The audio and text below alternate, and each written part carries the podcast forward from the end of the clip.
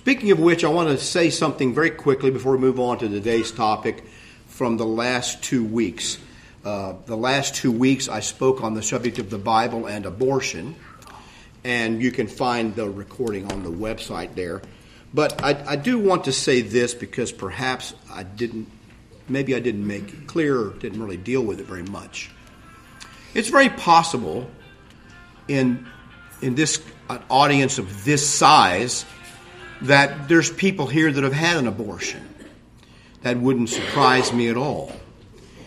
And even though I think the Bible is clear that except in a case where, like an ectopic pregnancy or something, an, an abortion is uh, n- not good, and most elective abortions that are done for convenience or so forth, I think the Bible would be very clearly against based on the things we saw in the last couple of weeks. I don't want I don't want it to appear from what we said that you would not be welcome here if you've had an abortion or that this was some attempt to cast an aspersion upon you personally. People get themselves in all kind of situations where it's difficult, or maybe maybe they've changed their mind about these. We, I do ask you though, because I think it is a serious thing, not to just simply discount the fact that, that you've had an abortion and go on as if that doesn't matter, because I think it does matter. And I think you need to think about repenting if you haven't already done so of that act, which is very which is destructive. And I know you face consequences for that in your own life, painful ones emotionally for that in your life. And I want you to bring those to bear and and do what do the right thing. And if you need help with that, to talk about that or advice about that from the scriptures, we'd be glad to help you with those things. So don't feel like that somehow this makes you the worst person in the world and you wouldn't be accepted or loved here. That isn't true. On the other hand, do not take do not take having an abortion lightly.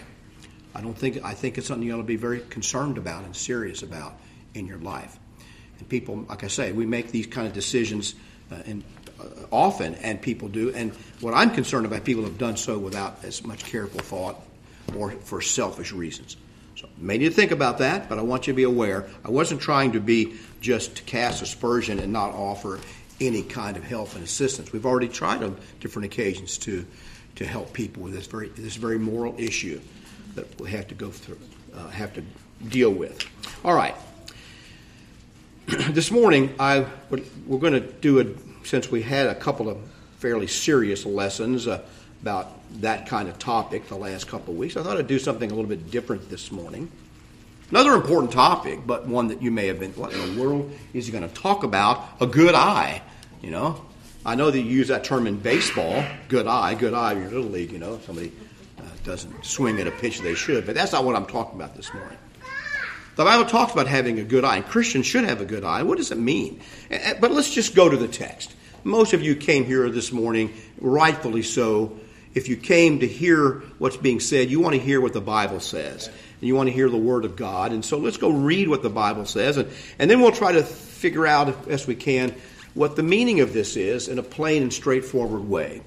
And I think that's what you're interested in if you're here. Here's what Jesus says and this is in the, found in the context of what's called the Sermon on the Mount, Matthews 5 through 7, where Jesus gives this long address, the longest of, his, of, of what's recorded that we have, early in his ministry.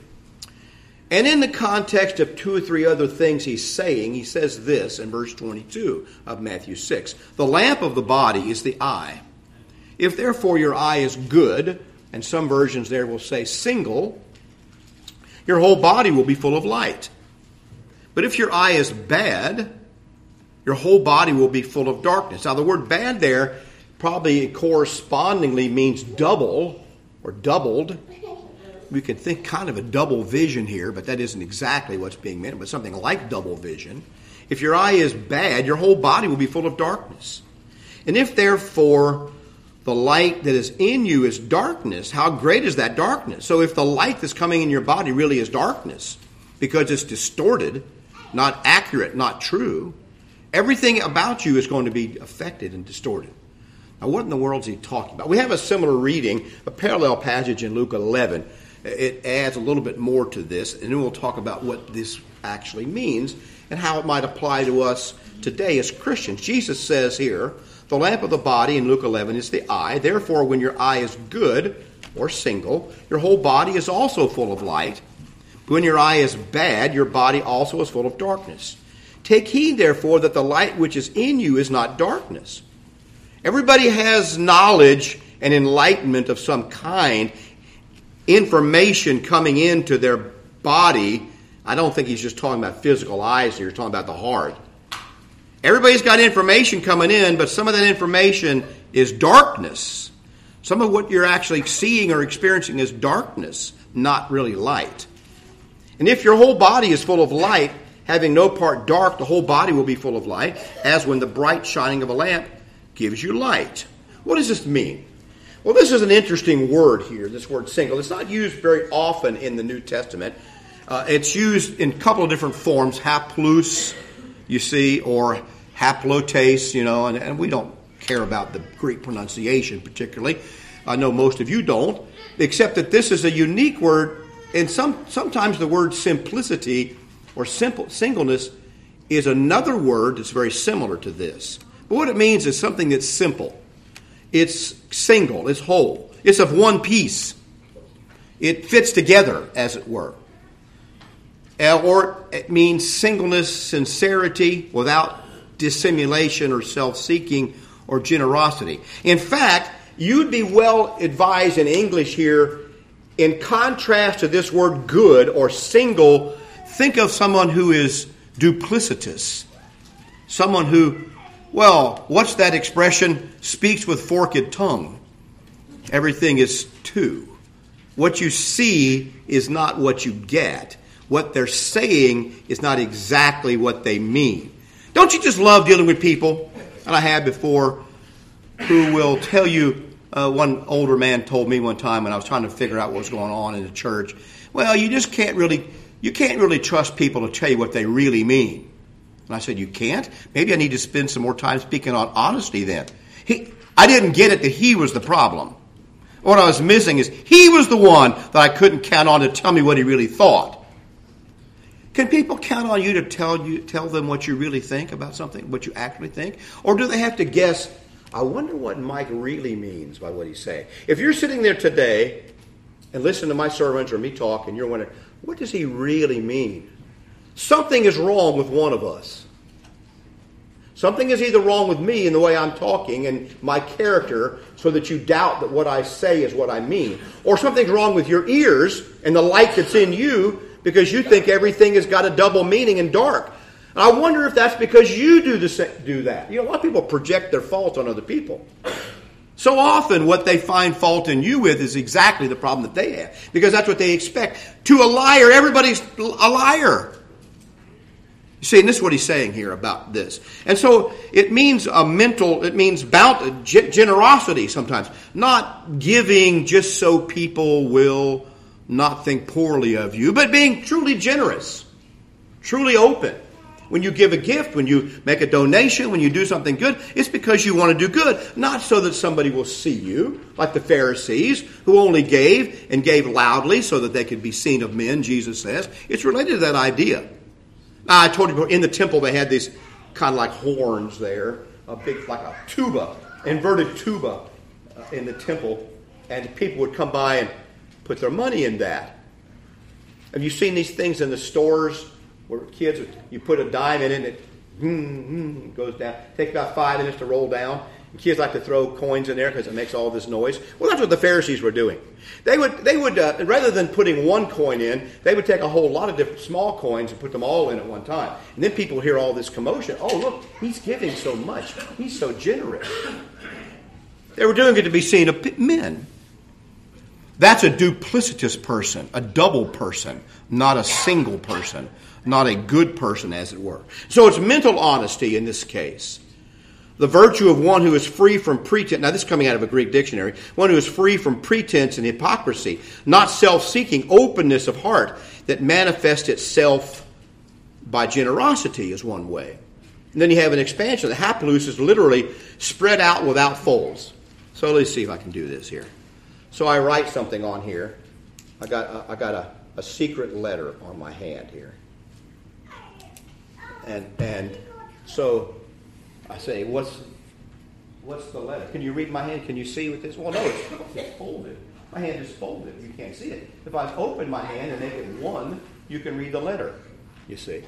Well, if you have good eyes, sit close. You know, I thought I was going to plan that all out, have some nice message here, but it, didn't didn't work. But anyway, uh, the point is, here's the double-minded man, here's the double man, and here's the single person. What you see is what you get. It's clear. Their their their motives, their desires, the things they don't like, what is open to you. Other people are much more covered up, aren't they? much more duplicitous, much more hidden. And so it means literally without folds. And hence it means single, simple, without complexity of character or motive. There's no complex motive here. That's why people love these soap operas, because nobody actually says what they really mean. Everybody's motives are always in doubt, what they're really doing, and we get all caught up in that. This can distort your entire thinking. That's why it's they're destructive to get too involved in that kind of stuff because it destroys any concept of honesty. And, and, it's true, you can be led astray like a sheep to the slaughter by being naive in a way. And the Bible warns about naivety, but on the other hand, it also talks about simplicity. Just as a small connection, didn't what did Jesus say about me taking an oath? He said, "Let your what? Let your yea be yea, and your nay be nay." There's another example of simplicity. To the Christian, uh, they're going to tell you yes or no. They're not going to tell you yes and mean no. They're not going to tell you yes and hope that you don't figure it all out before it's too late. They're going to tell you yes or no. And that's what you need to know. So in the New Testament, this idea of simplicity is always favorable. In classical Greek, which is used broadly behind the New Testament, the word also occasionally is used in unfavorable sense, denoting foolish simplicity or what we would call naivety.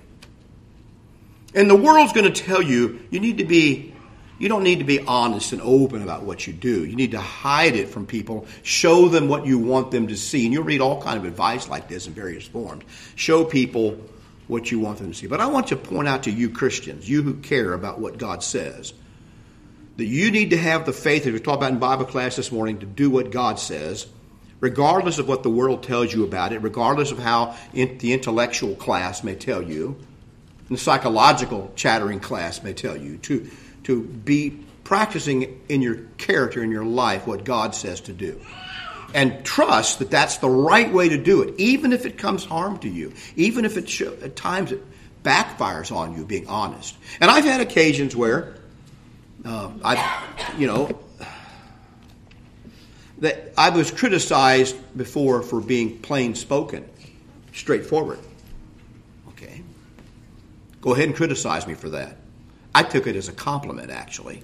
They meant it as a criticism that I wasn't sophisticated enough to kind of hide my motives for doing something or tell people show people one thing and really have in mind to kind of get them to do this over here while showing them this this is not the way a preacher should be is it it's not the way a christian should be in any part of their life now, not everything that you do or think is everybody else's business. You have a right to keep your things to yourself. But we need to operate without complexity. And you see this, for example, in Acts chapter 2, in a verse that you might not connect to this, but here's the picture of the first Christians after Pentecost. It says about these first Christians who had come to believe in Christ as the Savior that day. And day by day, Acts 2.46, day by day, continuing steadfast with one accord in the temple and breaking bread at home, they took their food with gladness and singleness of heart. That's the, that's the American standard and uh, maybe the King James too there. Praising God and having favor with all the people. And the Lord added to them day, day by day those who were being saved. So here's this phrase, singleness of heart. And that's odd to people, but it means they were open with each other. And what you saw in those people was what you. I told you from many times. I've told this church this. I've been here. I don't know how many years is 1996 January. I don't know how many years that's 20 something years. I've been with this church here. One of the things that I've stayed for, one of the things I like, and I think it's still true from the beginning, is this church was what you WYSIWYG You know, from that computer term, WYSIWYG, what you see is what you get. Some people here are ornery, and we know it, and we love them, and they're always ornery, and we appreciate that. Others are naive, and you know you can easily fool them, and we love them for that too. But what you see is what you get. People aren't playing a game. It's not a game. It isn't hide and seek and a shell game as to who's what. And so you don't have to guess. And if there's something that's not pleasant or don't like, you can you can deal with it. You can confront it. You can make progress with that because it's simpleness, singleness of heart. I think this is the characteristic that is very missing in the world, but I think it's the characteristic of Christians that many people in the world are seeking. One of the key words, if you read any kind of leadership blogs and these denominational evangelism blogs, and I, I do some of that, what you find is that these experts are trying to counsel these megachurch preachers that got to have exactly the right kind of skinny jeans, the right shirt, you know, they got to have their hair styled a certain way. That's how they preach. They keep trying to talk about authenticity. That what people are seeking is authenticity, all the while while they're wearing their skinny jeans and their you know, uh, lacquered up hair just so they'll attract a certain audience. Authenticity. I think some of them are missing the point. I don't, look, I'm an old white guy. That's all I can be. I'm not anything else. And that's okay. You may be some other kind of person. Why should I pretend to be a young guy? Why should I pretend to be this or that or make you think somehow that he's this? I know I'm cool, you know, ultra cool. If I was, you know why I would be cool? I'll tell you why I would be cool because I'm just me. If I am. Isn't that who you think is cool? And how you think is authentic? Someone that you think is really on the outside what they are on the inside, it matches up. And you can see this even when it doesn't work sometimes and causes them problems. This is authenticity. This is, should be a hallmark of Christians. This authenticity of character. Of your yea being yea and your nay being nay.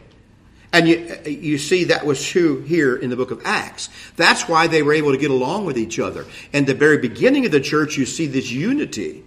You see this love for each other. And later it's, it's broken by Ananias and Sapphira, those hippies who tried to pretend to be good without really being good. What did I say, hippies? I'm thinking hippies. Hypocrites. Same thing. I'm an old hippie too. Same thing, you know, phonies. Some of them are.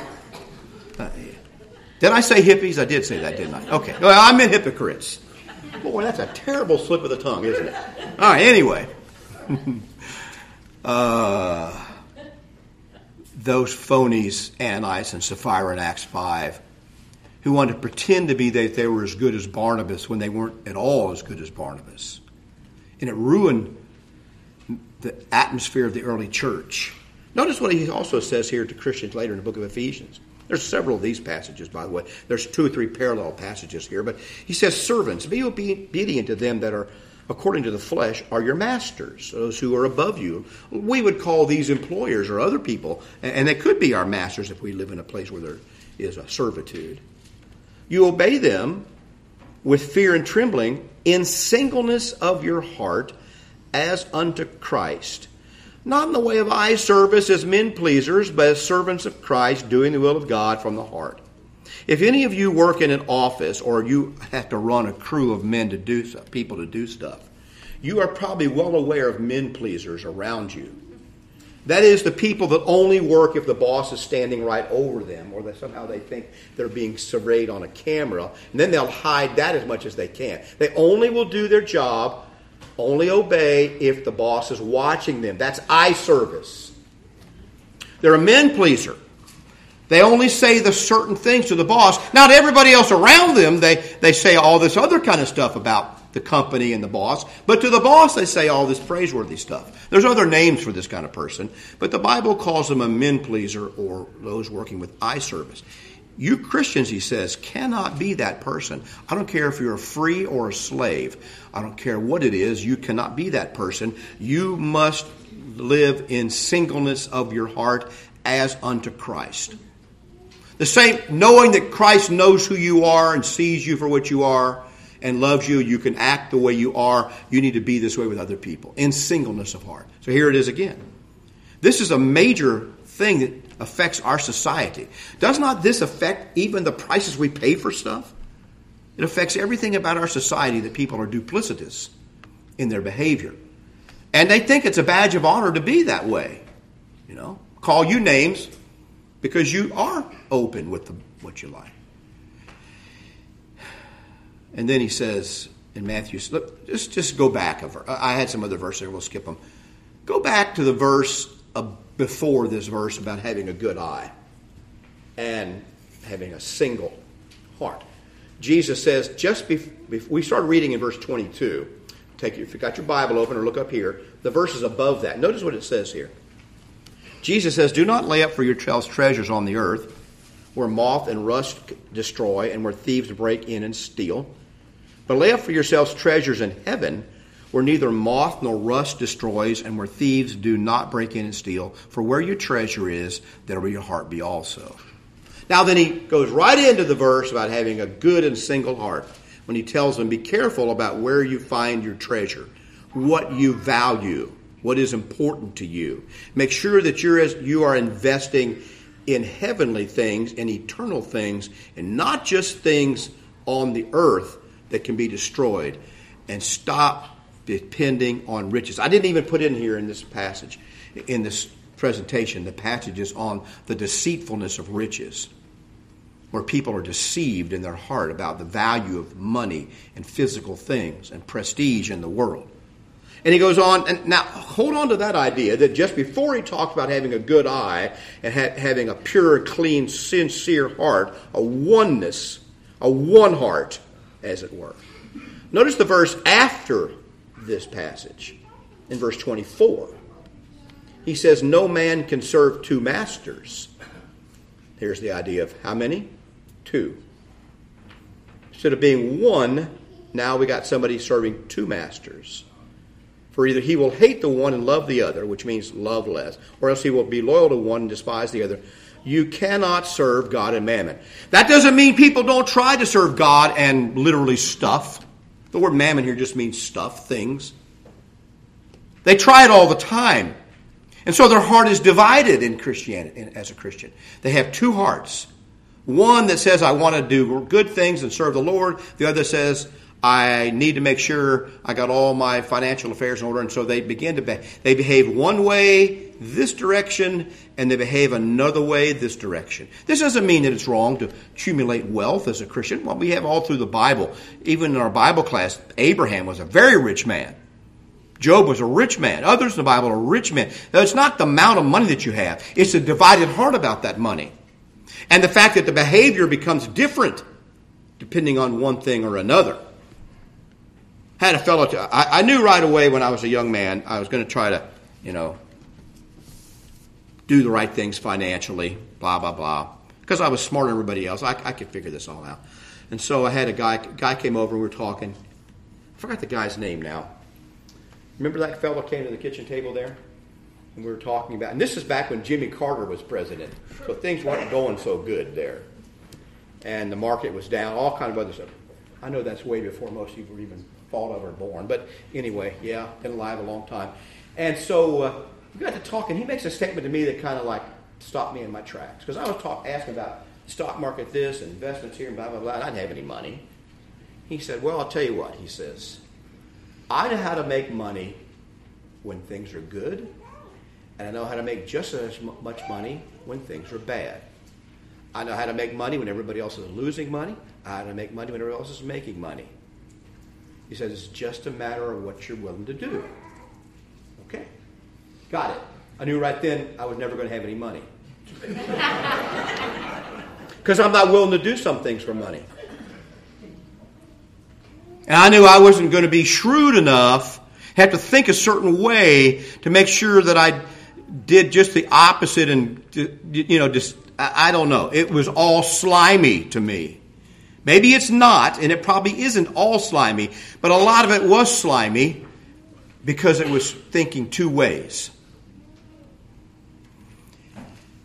And then there's the rich dad, poor dad. So, you know, I, I knew I was side that I was on. But, you know, the Bible talks about the idea of being divided in the way that we live. And unfortunately, as much as I love my country, I think a lot of Americans, because we are so affluent and we have so much, we like to think we don't have anything, but we just don't really have any idea. Some of us come from backgrounds where are either our own relatives and parents and or maybe the country you were born in. You understand how much we have in America. And we count on it. It's going to be there, what we think. But we easy to get two minds about this. Let's see what James says about it here in James 1. Did I go too far? Yeah. Can't serve you can't serve God and mammon. You can't serve the two gods. Got to pick one. Which God are you going to serve? God or stuff? People today make their God things. And they value everything. Everything in their system, everything in their mind is always evaluating how's this going to make my portfolio look? How's this going to make my wealth? What's going to happen? And I'm talking about people, not just rich people, people in the poorest neighborhoods. This is their calculation about everything that they say and do. How's this going to affect my bottom line? How's it going to affect how much money I'm making? That's why they're willing to do almost anything. Because they make a calculation based on how much it's going to make them. You can't serve two gods. James says, if any of you lack wit, let's, take, let's go back a little step and let's make a little running start again. If any of you lack wisdom, James says in James 1, let it ask God, of God, who gives to all liberally and without reproach, and it will be given to him. Ask for wisdom, and God will give it to you. Ask for wisdom every day. That'd be a good plan. But let him ask in faith, believing that God will do what he says, without doubt, with no doubting. For he who doubts is like the wave of the sea, driven and tossed by the wind. Oh, we all have our doubts and we wonder if things are going to happen. Now he's talking about a real doubt here, not really believing, uh, you know, God's there. You've heard the old joke: the guy falls off the cliff. About half the end, he catches a branch. He's holding on by his arm by the branch. You know, he's looking down, looking up, and oh my goodness, what am I going to do? God, if you're there, please help me. He's screaming to God, help him. So a voice from heaven says, "Let go of the branch. Let go of the branch." Looks around and says, Is there anybody else that can help me? Okay, double minded man. Says he believes, calls out to God for help, but he really doesn't. He's doubts, doesn't really believe. That's a true story, by the way. I'm sure it's pretty true. Anyway. No, he's tossed by the wind. For let not that man. Now, I want to go back here a second. We are fixing to go into some extremely difficult economic times. I'm sorry to tell you this. Maybe I'm wrong, but I've been around a while. Unless God spares us, things are going to get very bad for most people. And of course, you know who's going to hurt the worst? The women and the children and the poor people are going to hurt the worst. That's how it always is with everything. And so you're going to see a lot of people driven like a wave of the sea and tossed by the wind. Their life and their morality and their choices are going to be all over the place because they're pushed around by the winds of, of poverty or fear, uncertainty, and you'll start seeing it. This is how God disrupts societies, He disrupts them all. This is kind of a judgment in a way. It disrupts everything around it. So get ready to see this being tossed by the wind in person if you haven't seen it before. It's a little worse than Starbucks can't get your name right on your cup kind of turmoil and stress that you have. Let not that man who doubts God suppose that he will receive anything from the Lord. He is a double minded man, unstable in all his ways. There's our idea again, isn't it? A double minded man. He's got two ways in him, two ways of thinking ingrained in him, and he can't be single about it. He can't just trust the Lord. He's got two ways he's trying to live, two ways of the word, the ways following the wisdom of the world and doing what the world says or doing what God says, having faith that God's way is right to do for himself and his family or herself. And so she's torn. They're torn. And they ask God for wisdom or ask God to help them, and God can't really help them because they're double minded. They have two things. I've used this illustration for many, many years. Some of you are old enough to remember those old cartoons. What is it? That little penguin named Willy or whatever his name was up there in the North Pole. He's that, that huh? Chilly Willy. There you go. Somebody is old here. Chilly Willy. or a teacher. A teacher. And old Chilly Willy's always out on the ice, you know, and he hears this cracking sound, and this big crack comes right. Where's it go? Right between his legs. Where the crack goes. And old Chilly Willy's trying to balance on these two pieces of ice. How well does that work? He's unstable in all of his ways because he don't know which way to go. Does he risk going all this way on this piece, or does he try to get onto this piece and go all that way? He's torn. Most people's faith is many people's faith is weak enough that they can't decide, and they really are torn.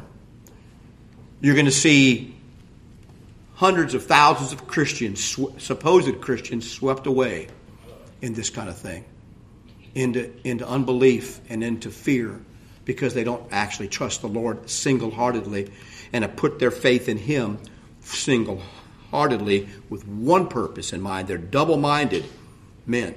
And so we have to think about that. They're unstable in all their ways. And that's why people feel, feel so much stress. That's why they feel so much uncertainty. That's why they feel so much fear. Because they're trying to live in two worlds a world that takes all the wisdom of the world and all the ways all the experts say to live, or the way that God says to live and what God says to think about things. And they don't know what to do about it. They're torn. Pick one. Choose you this day who you will serve. There it is. A good eye is to live with sincerity, devotion, generosity. The opposite, a bad or evil eye, is a biblical way of talking about being greedy and not sincere. See, the greedy person, and that's why Jesus links it, you can't serve God and mammon. He links it together with that because it's a way of living that puts themselves first. People with a good eye see where there's a need. They just see people around them. Uh, you know, the Bible, um, I'm getting ahead of myself a little bit. I don't think I even have it up here. The Bible says, don't forsake the assembling of yourselves together, as the manner of some is. But it says that we're to stimulate each other to love and good works as you see the day approaching. I'm paraphrasing. But when people come to an center like this, some people come so they can make business contacts. That's why, the, that's why churches get filled up around town. Because that's the church is known where you can make good business contacts, where you can network with people in your profession, or maybe you can get a job, and so they want to go there. Maybe, and this is not wrong, maybe they're even looking for a husband or a wife, and the reason they're there, they're not there to hear the word of the Lord. They're just kind of scouting everybody out, you know? Nothing wrong with that per se, although I didn't meet my wife in church. I'm not above that. But is that why you're there? Just you got some ulterior motive? That's what some churches are like. And so it becomes a thing even of even in the assembly. They can't go in there and say and talk to people and say, who needs encouragement? Who needs this? Maybe somebody needs some money. They don't go in there seeing who needs what and how they can help and be generous with people, open and liberal with people. They go in with their own ulterior motives. Their mind is only focused on what they're trying to get out of it. They listen to a sermon like this. They're not hearing what I'm saying. They're hearing what they want to hear from me. And they pick apart, pick some little thing I say to agree or disagree with, not what I may have meant or said. They pick out something that suits their agenda. How many people are like that? You talk to them, they have their own agenda. You can see when you're talking to them, they're not really listening to you. They got their own mind on what they want to know, and that's what they hear. This is not a single minded person. In fact, this is that greedy person. People with good eyes see where there's a need, they want to bless others, help them with their difficulties times. They give from their wallet, their time, themselves. They consider others, how they encourage them. Some people are stunned by generosity. I, have met baptized people here in recent years, and you know what they tell me? Two things they tell me that surprised me in a way. What they'll say offhandedly is, when I became a Christian in, in, in your church there, I, I just, I was stunned, they will say, that people actually cared about me that I had actually friends then. I've been in other churches, they'll say, but these people actually cared about me. Or I needed something and I was overwhelmed by the generosity. They, they, didn't know what to do with the generosity. They were suspicious of the generosity. People giving them things. They were suspicious of the generosity because they never experienced that, even in other churches. That's a shame, isn't it? Because I thought that's what it was supposed to be a family that loved you and would take care of you brothers and sisters a hundredfold. But that's not the way it is, even in Christian churches, as it were, because people have double eyes, double hearts. Those with bad and evil eyes are always considering what things they can get. Their eyes are on what they can take from other people and how they can use people. They're, they're, this eyesight affects their whole life, and their attitude is more serious than you think because the eye is the lamp of the body. They look at everything in that jaundiced way about how it's going to come back to them. You know, they, they have the morality of an Instagram model. Is that a bad analogy to use? They have that kind of morality is only about how things make me look to other people and what I can get out of it for myself. This is the Instagram model way. I'm not picking on them because that's a small subset of people that have that same mentality. You know, uh, that's how it goes. Proverbs says, There is one who scatters, yet increases more. There's one who withholds more than is right, but it leads to poverty. The generous soul will be made rich, and he who waters will also be watered himself. Question for you Do you believe that? Doesn't sound right, does it? Doesn't sound right. It's more blessed to give than to receive. That's what Jesus said. Does that sound right? Doesn't sound right. Sounds like it won't work. Bad idea. Don't, you know, uh, you have to go far and wide to find some financial advisor who's going to tell you it's more blessed to give than to receive, unless you want to give to him. But the Bible says the one who scatters, who, who does good wherever he goes, and is generous, not with money, but everything else about him, that person will increase yet more.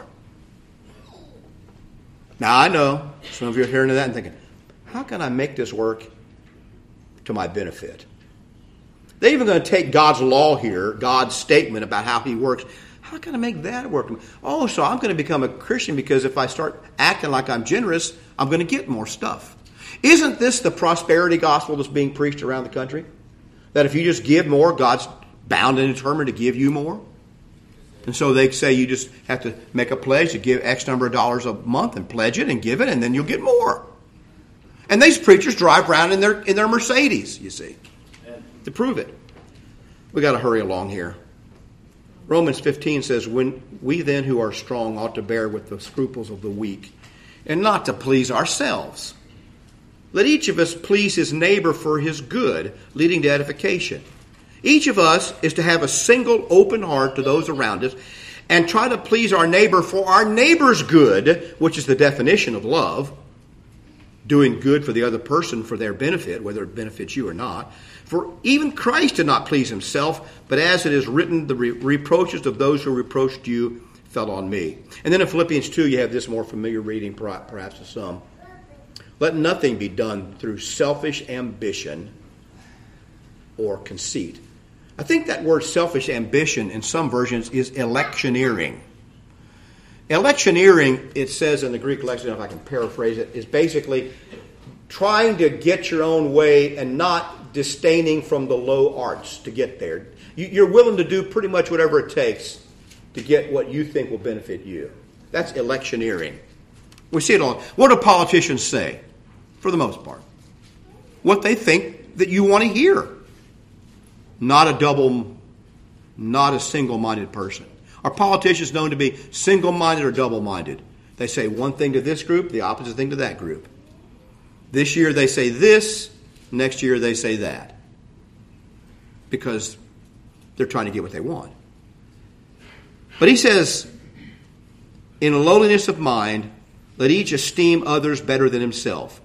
Let each of you look not only for his own interests, but also for the interests of others. This is that single, generous heart. Thank you for listening today. I, I, I got more to say, but our time is gone. And I do appreciate you uh, listening so well this morning. I hope that you'll try to figure out in your life ways that you can bring about this attitude. It takes trust to live a single hearted life before God.